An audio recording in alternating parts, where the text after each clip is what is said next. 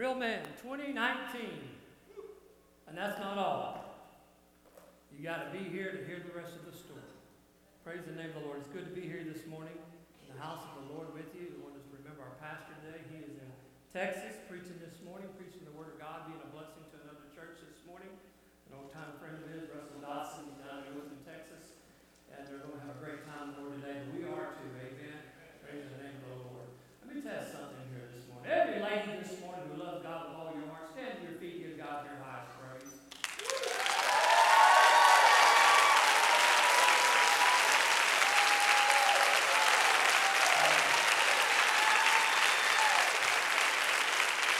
That's pretty good.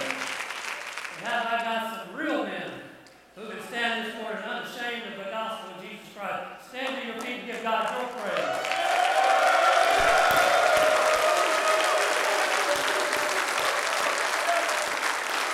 That's what I'm talking about right there. Praise the name of the Lord. It is good to be in the house of the Lord with you this morning. As we begin, we've got to start by doing our declaration of faith. So if uh, uh, they put the declaration up, if you would read this with me as I read it. Lord, today by faith we declare that we're walking in the manifestation season. As your faithful remnant, we will house your very presence. We are the righteousness of God in Christ Jesus, and He has delivered us from all of our troubles and fears. You can't do that to me. And we are no longer victims, but we are victors in Christ. We are not be deceived by the lies of the enemy. We will give health, healing, and wholeness to the hopeless and those in despair. We live under your anointing and see the revealed purpose of Christ in each of our lives. We declare your everlasting word on earth as it is in heaven and give him praise, if you would, please. Praise the name of the Lord. Hallelujah. If you would remain standing, please. Got you, didn't I? As we begin this day, we're going to we're going to go to the Lord in prayer. I'm asked Elder Marvin if he would pray this morning over today's message. Gracious Heavenly Father, we bow our hearts and our lives before you this morning. Lord, you are a good God. Lord, you have our very best interest at heart. We submit our lives unto you this day, asking God to reveal your purposes in our lives. We pray for Brother Randy as he brings forth the word that you placed in his heart today, God. Lord, as he brings forth the word, we're asking for the Holy Spirit to quicken that word in our lives. Lord, that your will would be accomplished in each and every life today. Lord, in Jesus Christ, we pray, our Lord and Savior. Amen and amen. You may be seated. For real. The church has a purpose. And it's time for the church to become harvest minded. Because the Bible declares the fields are ripe and ripe for harvest, but the laborers are few. I believe it's harvest time, but the harvest will only happen when it becomes our focus again. I begin this morning by declaring something's moving, that something's changing, as I've repeated many times, to tell you that God is moving upon the earth, countering the antics of our adversary, the devil. While he's going to and fro upon this earth, seeking whom he may devour, God's Spirit is moving and seeking and saving that which is lost. And while the enemy pours out destruction and evil spirits are ri- rising up in this day and age, God is pouring out his spirit upon all flesh in these last days. There's a shift taking place in the atmosphere over this region as the warring angels are battling the spirits of this region in the heavenlies. And when God begins to shake things on the earth and in the heavens, things begin to change. He will humble the proud, but he'll exalt the, the humble. People who thought they were all that will be exposed and brought down. For those who have been hiding behind a mask, I can tell you they will be reve- revealed. But yet, on the other hand, those that you thought who couldn't and those who you thought who wouldn't will be raised up. People you thought would never be saved are going to be saved for the glory of the Lord.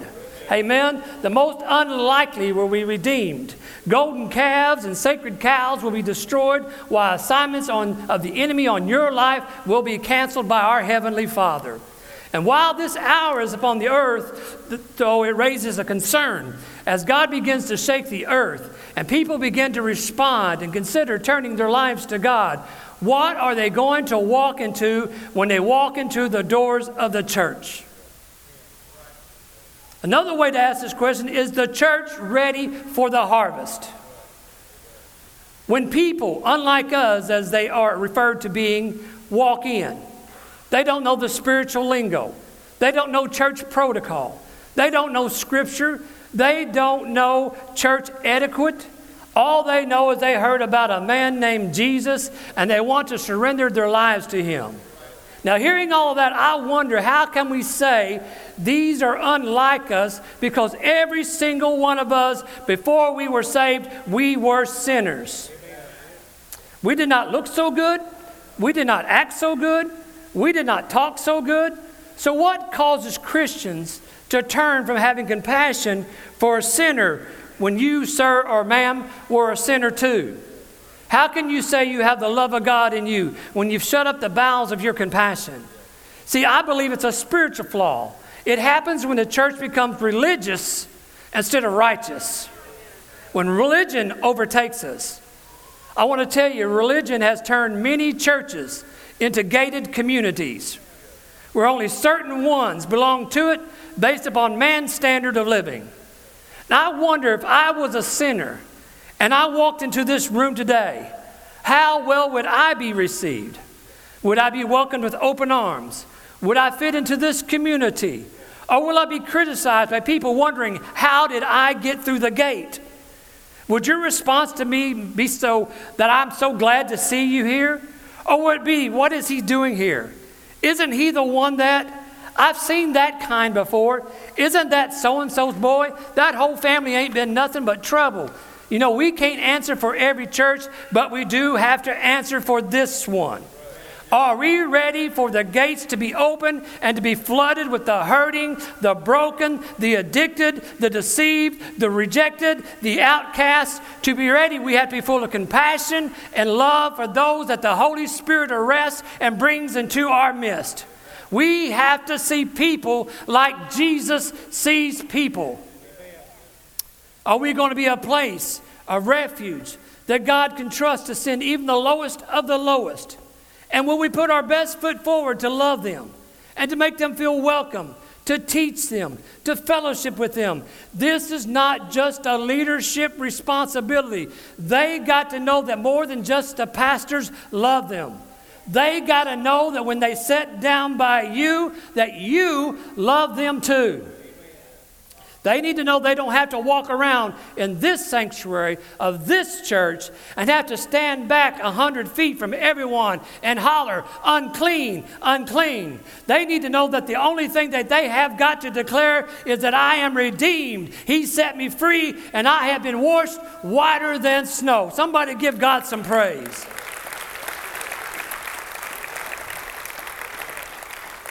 You see, religion in itself is such a broad term. To the point, religion does not solely represent Christianity. Any group or institution of certain beliefs and practices can be counted as someone's religion. Even beliefs that don't include deity can claim to be a religion. Even the practice of worshiping idol gods can be included in someone's religion. For Christianity, it is the Christian belief that separates us from the practices of religion due to the basis that it takes a relationship with Jesus Christ to be a Christian, a true believer, or a follower of the one and the only true living God, Jehovah God Almighty. See, religion can be full of man made beliefs and ideals and practices thought to honor a God, while Christianity is rooted in the Word of God, God's ordinances, and God's doctrine, not man's doctrine. Religion in certain arenas can be full of bondage and quite burdensome, whereby the letter of the law killeth. But Christianity, unlike all other religions, is not based upon works, it's based upon a relationship with Jesus Christ. Now, I'm going to go to my text here. It is found in Luke 7, verses 36 through 50. I want to read that with you. In NIV version, says, when one of the Pharisees invited Jesus to have dinner with him, he went to the Pharisee's house and reclined at the table. A woman in that house lived a sinful lifestyle, learned that Jesus was eating at the Pharisee's house. So she came there with an alabaster jar of perfume. As she stood behind him at his feet weeping, She began to wet his feet with her tears, and then she wiped them with her hair, kissed them, and poured perfume on them. Now, when the Pharisees who invited him saw this, he said to himself, If this man were a prophet, he would know who is touching him and what kind of woman she is, that she is a sinner. And Jesus answered him, Simon, I have something to tell you. Tell me, teacher, he said. Two people owed money to a certain moneylender. One owed him $5, 500 denarii and the other 50. Neither of them had the money to pay him back, so he forgave the debts of both.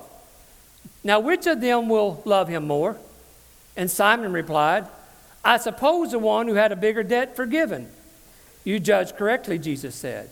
Then he turned towards the woman and said to Simon, Do you see this woman? I came into your house. You did not give me any water for my feet, but she wet my feet with her tears and wiped them with her hair. You did not give me a kiss, but this woman, from the time I entered, has not stopped kissing my feet. You did not put oil on my head, but she's poured perfume on my feet. Therefore, I tell you, her many sins have been forgiven, as her great love has shown. But whoever has been forgiven a little loves little. Then Jesus said to her, Your sins are forgiven. The other guests began to say among themselves, Who is this who even forgives sins? And Jesus said to the woman, Your faith has saved you. Go in peace. I want to use this passage of scripture to exemplify what all I'm trying to say to you today. According to this passage, Jesus has been invited by a Pharisee to see his house for, into his house for dinner. See, a Pharisee was truly a religious man. There's no questions about that. By being a Pharisee, he had resources so that he could invite Jesus to a wonderful meal. Pharisees understood protocol. They spend their lives following religious practices. And before we get too critical of them, let me just interject that all of us have a varying degree of religion in us, if we'll be honest. And nothing's more dangerous than being in a house or a church full of religious folks. We have rules for which we have no scripture basis. We have ideals and concepts of what is or isn't appropriate. And we will discard people over things that we'll find out further down the road we were wrong about. We'll only associate with our kind. As I said earlier, some denominations have become gated communities. Religious church folks can be dangerous to your spiritual life. What good is it if you're able to bring Jesus into your house, but the religion you are practicing stops you from appreciating his presence. Sure, Simon brought Jesus into his house, but he didn't know how to treat him. Maybe Simon was too blessed to appreciate him. Maybe he felt it was Jesus who should be appreciative of the fact that he took time out in his life to spend time with him. Think about that. That still happens today. People who believe if they come here on Sunday morning, God forbid they come back Sunday night, and definitely not Wednesday too. They feel, hey, I gave you Sunday morning. God ought to appreciate the fact that I came, the fact that I gave up an hour and a half to be here. We think we've gone above and beyond because we gave him an hour and a half of our time this week out of the 168 hours a week of life that he gives us. The God who incidentally puts breath in our body, causes our organs to function, makes our hearts beat even when we are asleep. And yet we give Him what we want, when we want, how we want, if we want to. Because some of us have more important things to do than to spend time with God. See, a Pharisee, a Pharisee spends all his life being taught legalities and laws of religion formalities of the Feast of Weeks, Feast of Unleavened Bread. They know the procedures for the cleansing and the washings. They approach God and see God through the lens of legalism. The truth is, all of us see God through some kind of lens. Baptisms, doctrine, creeds, and denominations. They saw God through the lens of legalism because that is what they had been taught. So they approached their relationship with God on the basis of their commitment to religion and upbringing. They thought their thought was the more you kept the law, the closer you would be to God. Pharisees were disciplined, trained, and they were committed people. They didn't touch, touch, certain things. They didn't go to certain places. They kept the Sabbath. They kept the law. This was an appropriate setting in their eyes for Jesus to be seen with the Pharisees. But it became inappropriate when a woman who was known as a tramp entered the room. They become outraged. How did she get in the house anyway? They asked, How did she get through the gate? What is she doing in here? They spoke with anger about her presence. She's not holy. She's not righteous. She's not pure. She's been around the block and back. Her reputation was so well known that even church folk knew she was a tramp. They thought, How dare her come in here and mess up our nice holy church, bringing her mess in here. Look at her, inappropriately dressed, dirty, tattooed, all that body jewelry. What a tramp. You see, a lot of people like the ideal of evangelism. They like to send money to mission fields far from where they live, to the cities they don't live in, to the neighborhoods they don't belong to. But just don't bring them in here. Just don't bring them into our house and mess up what we got. They don't dress right. They don't act right. They don't talk right. I've seen that kind before. I know all about their family. She ain't never going to change. That's how Pharisees believe. Also, not just the fact of her being a tramp, but she is also a woman. In that day and time, in that culture, a woman didn't bust in on a dinner with a group of important men. Not only is she a woman, but she is not even a good woman. She's a sinner. This woman came into this atmosphere against all odds. Sometimes it's so hard for people to get to God because of his people. And it ought not be. but she pushes her way in. She knows by the culture of this time that she shouldn't be in this room with these people. She knew she had entered into a place of conflict. I wonder do sinners find it hard to walk into this room? Do they find a welcoming atmosphere? Or are we too religious for sinners? I remember when I got saved. I remember praying this and saying this to the Lord the night I gave my heart to Christ. I said, Lord, now I'm saved. But I'll be honest with you, Lord. My biggest problem now is going to be finding a church. I've heard so much about the church. I've seen the church. I've heard all the stories about the church. I've seen people in the nightclubs with me on Friday night saying they got to get home because they got to get ready for church. I've seen how church people act. But God, if I'm going to do this, I want a church. I want a real church. I want a church that believes in the Word of God. And I prayed, God, send me to a church that believes in the Word of God. And I can tell you, I found it. Amen? Have you ever taken one of those tests growing up? They're designed to test your cognitive skills. You know, where they show you a picture of three items and you have to circle the one that doesn't relate to the other items you know, a picture of a baseball bat, a picture of a glove, and then a picture of a banana. So you circle the banana because it don't fit in the picture. Well, let's look at the picture of this room. Steve, if you have it. In this room, we have Simon, Jesus, and a tramp. What's wrong with this picture? Go ahead and circle the one who don't belong in your mind. Well, we know it's not Simon. He's a Pharisee, he's a religious figure. And we know it's not Jesus. He's the Son of God. So just go ahead and circle the tramp as many of you would. And you would be right if you used religion to choose. You see, she may not belong in this picture according to rules and regulations and the traditions of men, religion but as far as Jesus was concerned, she was the center of the picture, and he never would have taken her out of it. So she enters the room behind him. She doesn't care who's in the room. She don't care what they're saying about her. She don't care what they think. Her focus is on Jesus. She wasn't there for them. She was there for him. She wasn't looking to see if he was looking at her. She wasn't there just seeking his favor. She was not there just seeking his hands. She didn't come for a blessing plan. She didn't come to find five ways to be wealthy or to hear three points in a poem or to be noticed by the crowd. She was just glad to be in the picture. She knew she had no right to be in the picture.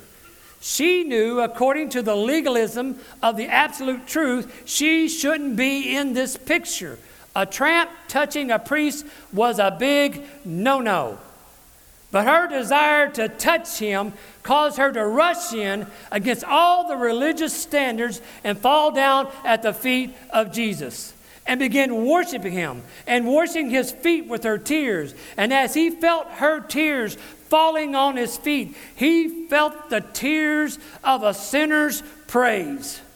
I can still remember the night that I knelt down by my bed in 1997 with tears flooding down my eyes as I cried and I cried as I gave my heart to Jesus Christ, and He began to wipe away all of my sins and make me new, making me feel loved like I've never been before. The tears of this old sinner boy were praising my Savior. Do you remember the night that He took away your sins and He became your Savior? If you do, would you stand to your feet and give Him the praise that He deserves this morning?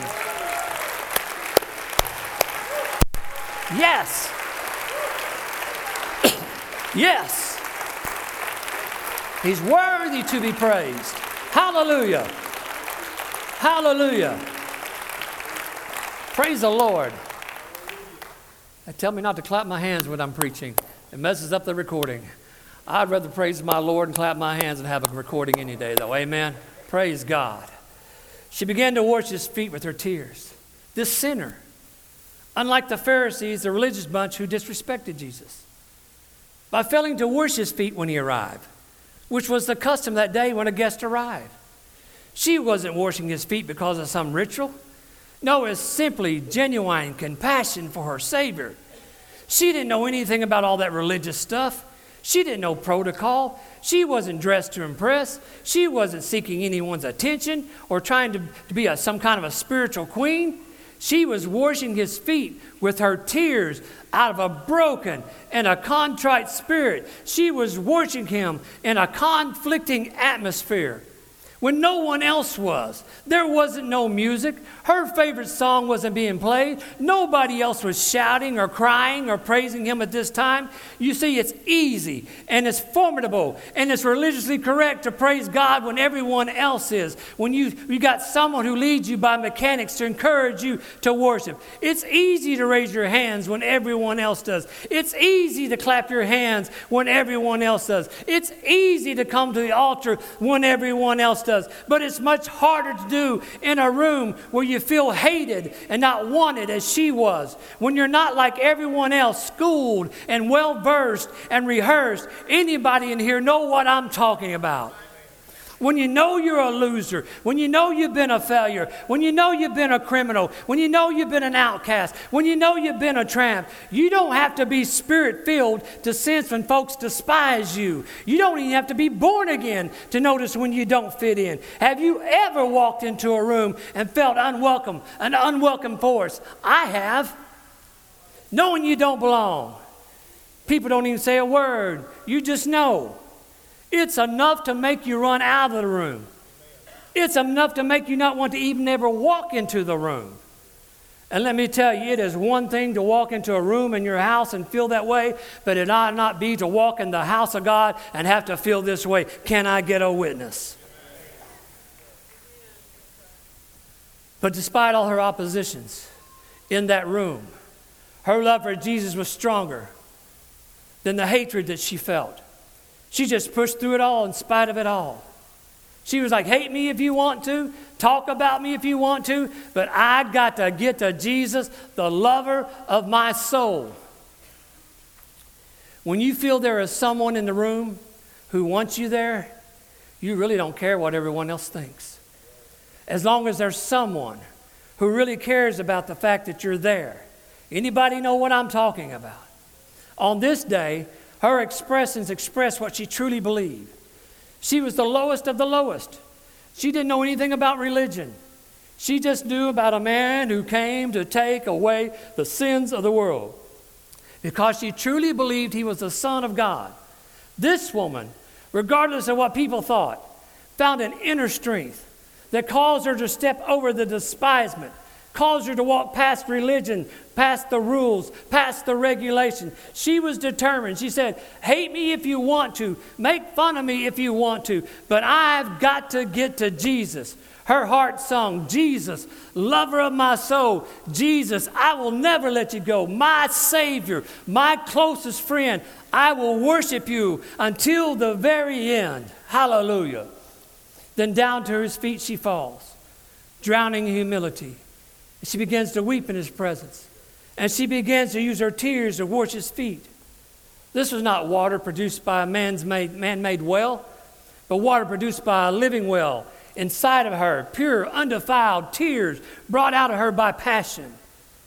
And then she does what only a tramp would consider to do in that day and time. She lets down her hair. And she became undignified. And she began to wipe his feet. Somebody look at your neighbor and say, Sometimes I just got to let my hair down.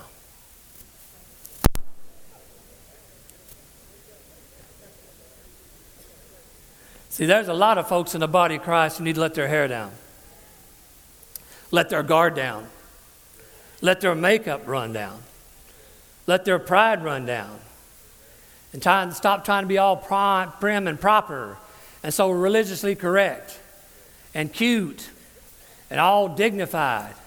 It's time to start lifting up your hands and worshiping your God regardless of what your friends think. It's time to start singing during the worship service, regardless if your friends think you can sing or not.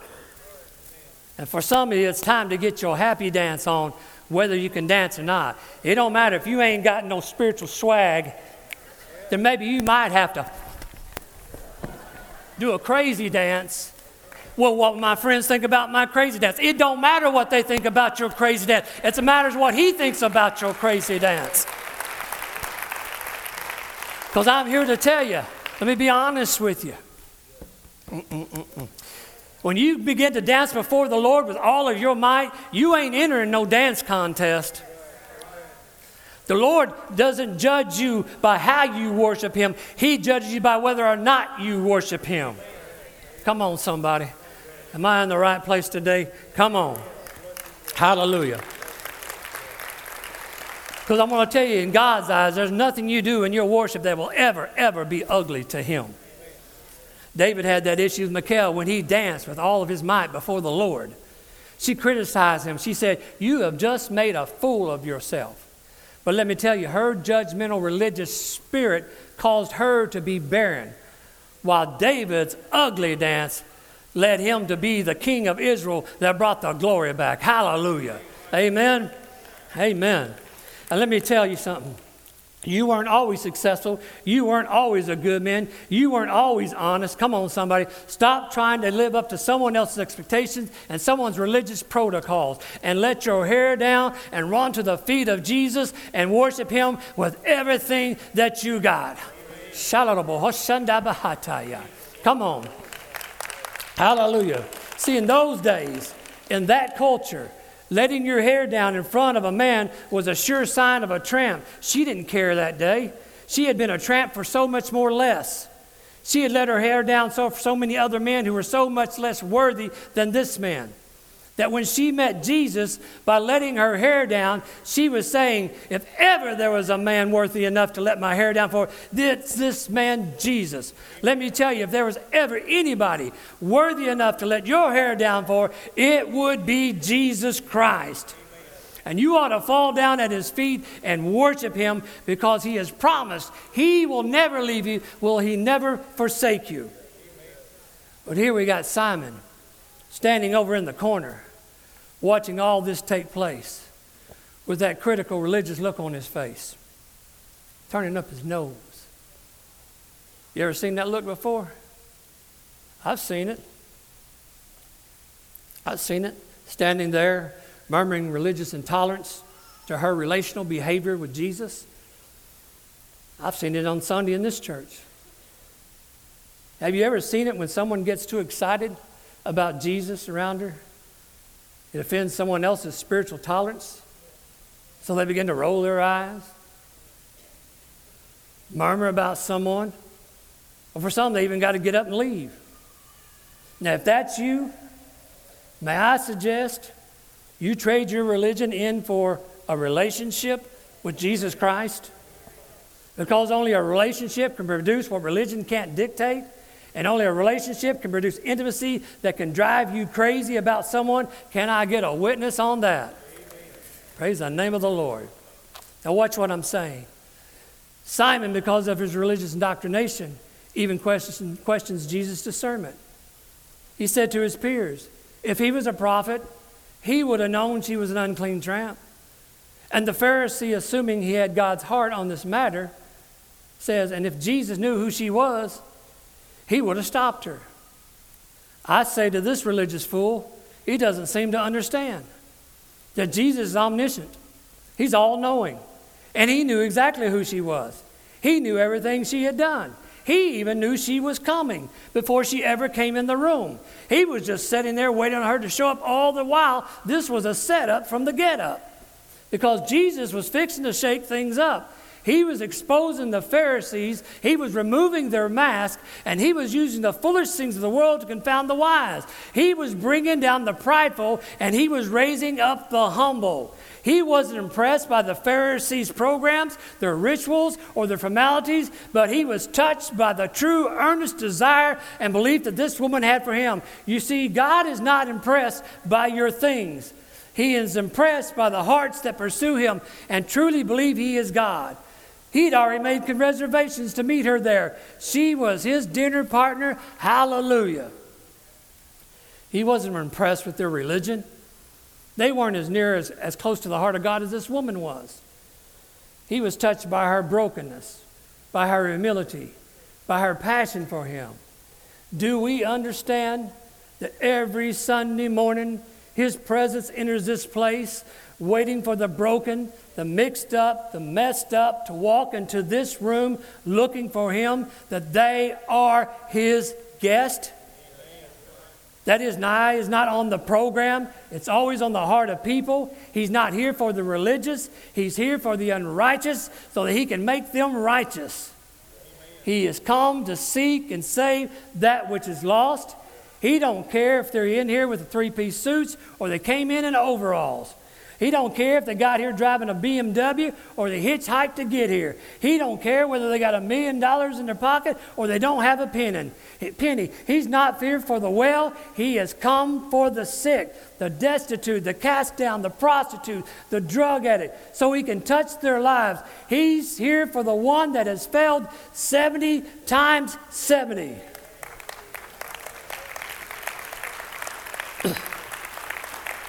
He's here for those who don't mind to let their hair down, for those who are willing to fall at his feet and say, Thank you, Lord. Jesus said to Simon, Seest thou this woman? Now, wait a minute. What a crazy question. Because the scripture no way ever suggested that Simon was blind. How could he not help but see her? Yes, Jesus looks at him and asks, Seest thou this woman? Because Jesus knows people can see you and still not see what he sees. He didn't say, see this sinner. He didn't say, see this tramp. He called her a woman. No other surtitles. He saw her as a woman. Unlike Simon, because of his religion, all Simon saw was a sin. But Jesus saw the woman. Jesus knew who she was. He knew what she was capable of becoming. He saw in her what no one else ever did. Before she was even forgiven, he's seen her as a woman. He's seen her not as she was, but as she could be.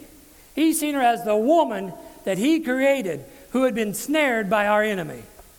He was implying to Simon, You can't see what I see in this woman because your religion has blinded you.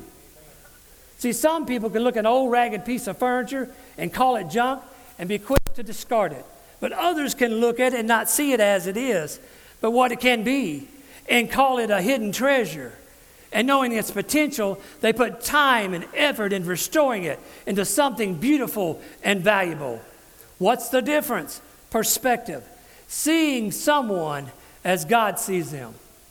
God never created any junk. He never created anyone to fail. He never created anyone to be an outcast. And many people have only become these things because of circumstances and bad decisions they have made, or by things out of their control that have put them in hard places. Yet God still sees them as valuable, as restorable. And we as Christians, we must see them the way, way too, and be willing to put time into helping their lives be restored. Because it was Jesus who said, Whosoever calleth on the name of the Lord shall be saved. But religion says, this one and not that one. I know there had to be a lot of people look at me at my life. I was living for 37 years and never had seen any hope in me. How do I know that to be true? No one ever approached me for 37 years. They didn't really know me. They didn't know what I was capable of. But God saw something in me no one else saw. And He knew something about me that I didn't even know about myself. And a precious woman that worked for me saw what God's seen in me. And as a result, I stand here transformed and redeemed by the precious blood of Jesus Christ.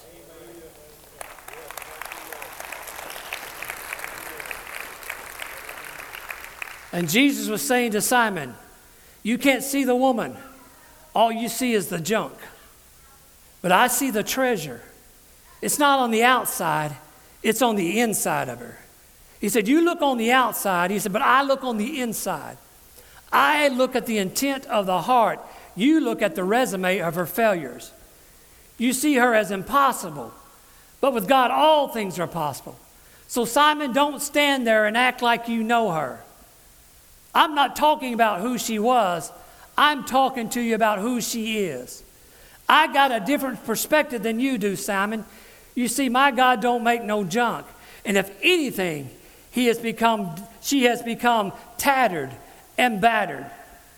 But my God is a God of restoration who has given me the ministry of restoration. Your religious spirit sees her as she, as she is. I see her as she can be. What I see is something valuable that has been mistreated, that has been misused and abused. I want you to look at someone and say, You don't really know me. You know some things about me, but you don't know what I'm capable of doing. But Jesus does. And can't I tell you, He didn't wait till I got everything right to love me? That He loved me when I wasn't lovable? That He loved me when no one else loved me? That He loved me when I didn't even love myself? He loved me while I was yet still a sinner. Do you know He loved me while I was still singing in the nightclubs? Do you know He loved me while I was still getting drunk and getting high? Now, I know religious folks don't like to hear this stuff about a preacher's past, that we're supposed to always be these little angels, but I, and I know according to religion, I may not should be even standing here preaching this morning, but according to the grace of God on my life that I have received, God says I can.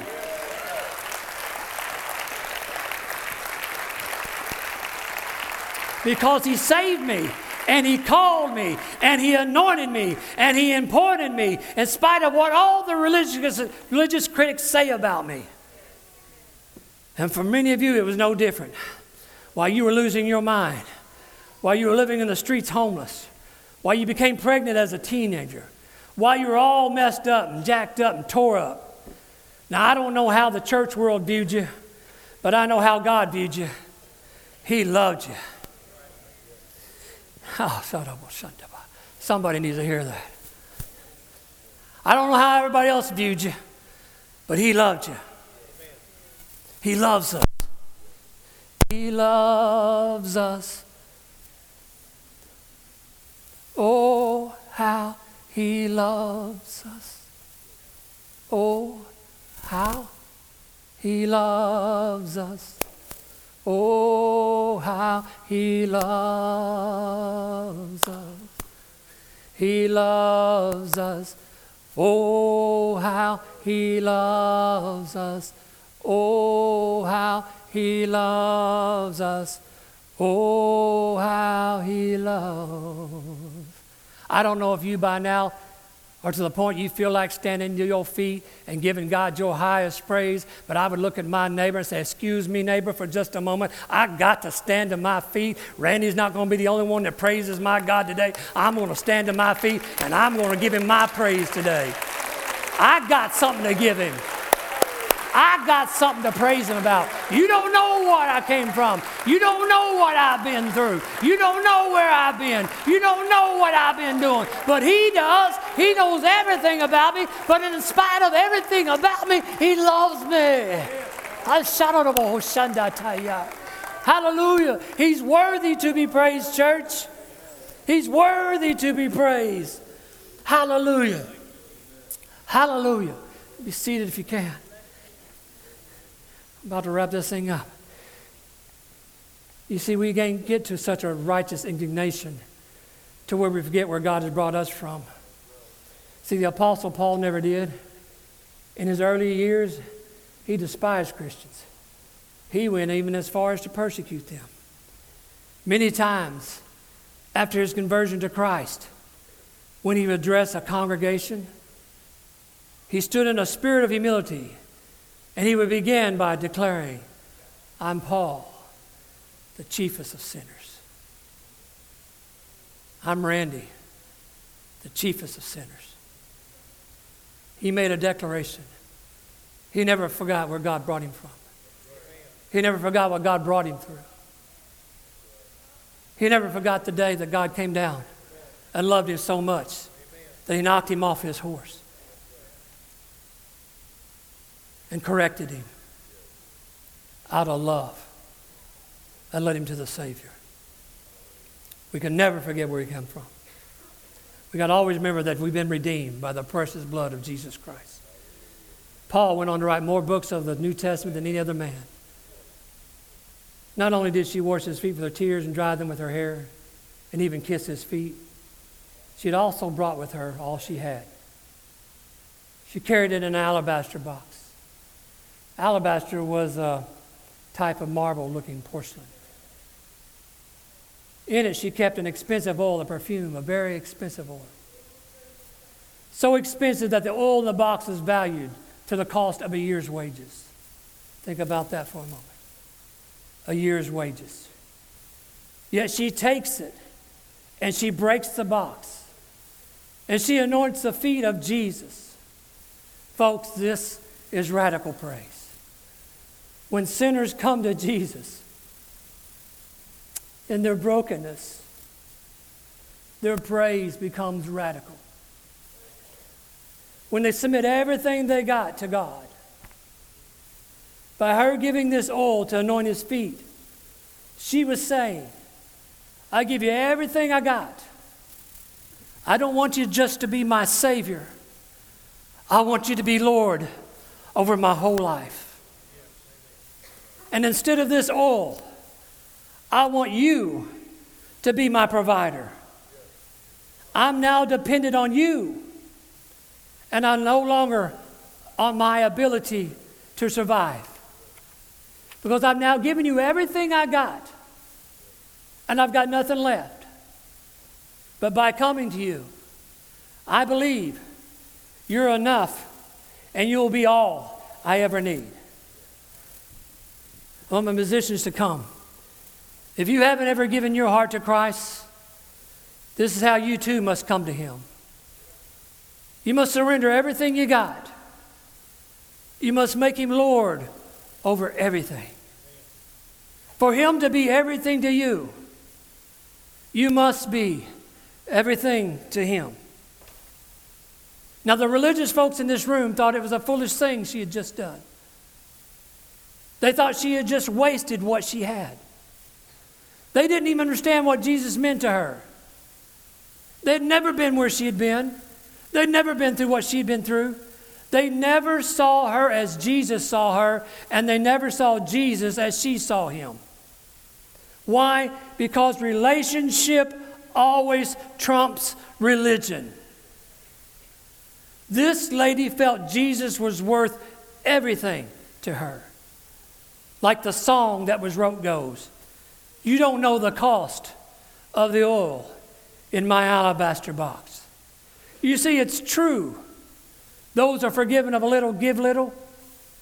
But those who are forgiven of a lot, give a lot. See, she broke the alabaster box. Instead of just taking and opening it and pouring it out on his feet. Why? To show you. You just can't be open before God. You must be broken before God to receive Him. In comparison to what Jesus did for her life, what she just did for Him, she perceived was the least she could do. She wasn't about things, she was about touching Jesus because He had touched her. See, when Jesus is the center of your life, those things don't mean so much anymore. That costly oil had never done for her what Jesus did. She gave it because she wanted to give him her best. Because had given her, God had given her his best. He had believed in her when no one else would. He had loved her when no one else did. He had saw in her what no one else saw. And Jesus used this woman that many had despised to show these men it's not about formalities, it's about humility. It's not about laws, it's about mercy. It's not about ceremonies, it's about grace. It's not about you, it's about Him. That if you abide in Him and His Word abides in you, that if you draw nigh to Him, He'll draw nigh to you. Would you stand with me this morning? Jesus used this woman to teach the Pharisees, the religious folks, a very valuable lesson about what truly touches the heart of God. It is a broken and a contrite spirit. In no wise will he ever cast out or turn away. He turned to the woman and said unto Simon, Seest thou this woman? He said, I entered this house, and thou gave me no water for my feet. But she's washed my feet with her tears, and she's wiped them with the hairs of her head. You gave me no kiss. But this woman, since the time I came in, has not ceased to kiss my feet. He said, You gave me no oil to anoint my head. But this woman has anointed my feet with ointment. Wherefore I say unto thee, her sins, which are many, are forgiven. For she loved much, but to whom little is forgiven, the same loveth little. And he said to the woman, Your sins are forgiven. And they that sat at meat with him began to say within themselves, Who is this that even forgiveth sins? He also said to the woman, Thy faith has saved thee. Go in peace. She was forgiven. He never made reference to her again as a sinner. He called her a woman. And that brings us as a church to the personal challenge made to us as a church. When God starts shaking and sending, are we ready? Are we ready to see men and women and children as God sees them? Not as drunkards or adulterers or addicts or tramps? Are you going to be able to reach out and love them unconditionally? Or is religion going to blind you to who they are? Now, I want to take this moment to speak to someone here that doesn't know Jesus. I don't care what you've done, I don't care how low down you may feel today. I've come to tell you that today there is a Jesus in this room, as there was then, right now. That He is ready to accept you just as you are. You just got to get past what everybody else thinks. And the only focus on, their, on you needs to be is on the Savior this morning. That even while you were yet a sinner, He loved you. He's a Savior who'll never leave you or forsake you. He's always for you, He's never against you. He died for you so that you may have life. And that if you'll come to Him today, He won't turn you away. Regardless of what you've done or what people think about you, I come this morning to tell you that He cares about you, that He's glad you're in the room today, that you are here because you are His guest, that He created you. And in your sin, you are not who He created you to be. But in your repentance today, you will be everything He's called you to ever be. You just have to do like this woman and give Him your best. And all He wants you to do today. Make your way to this altar and simply give your heart to Him today. And not care about what everybody else around you thinks. With every head bowed and every eye closed. Jesus is speaking to you. You are the one in his picture today. You are the one in this room today that he's concerned about, that he cares about. And today he's calling you to come home. If you're here this morning you don't know Jesus Christ as your Savior, would you step out of the way, out of that aisle, and would you make your way to this altar and give your heart and life to Jesus Christ? He will meet you here today. Is there one this morning? God's talking to you, He's speaking to your heart. He loves you. Is there one today that would say, I'm going to go give my life to this Jesus? You've known Him and you've walked away. You can come home today. Is there one?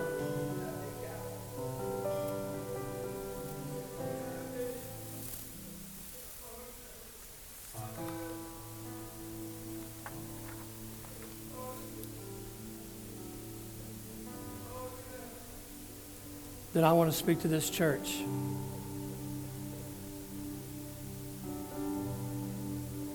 There's a harvest coming.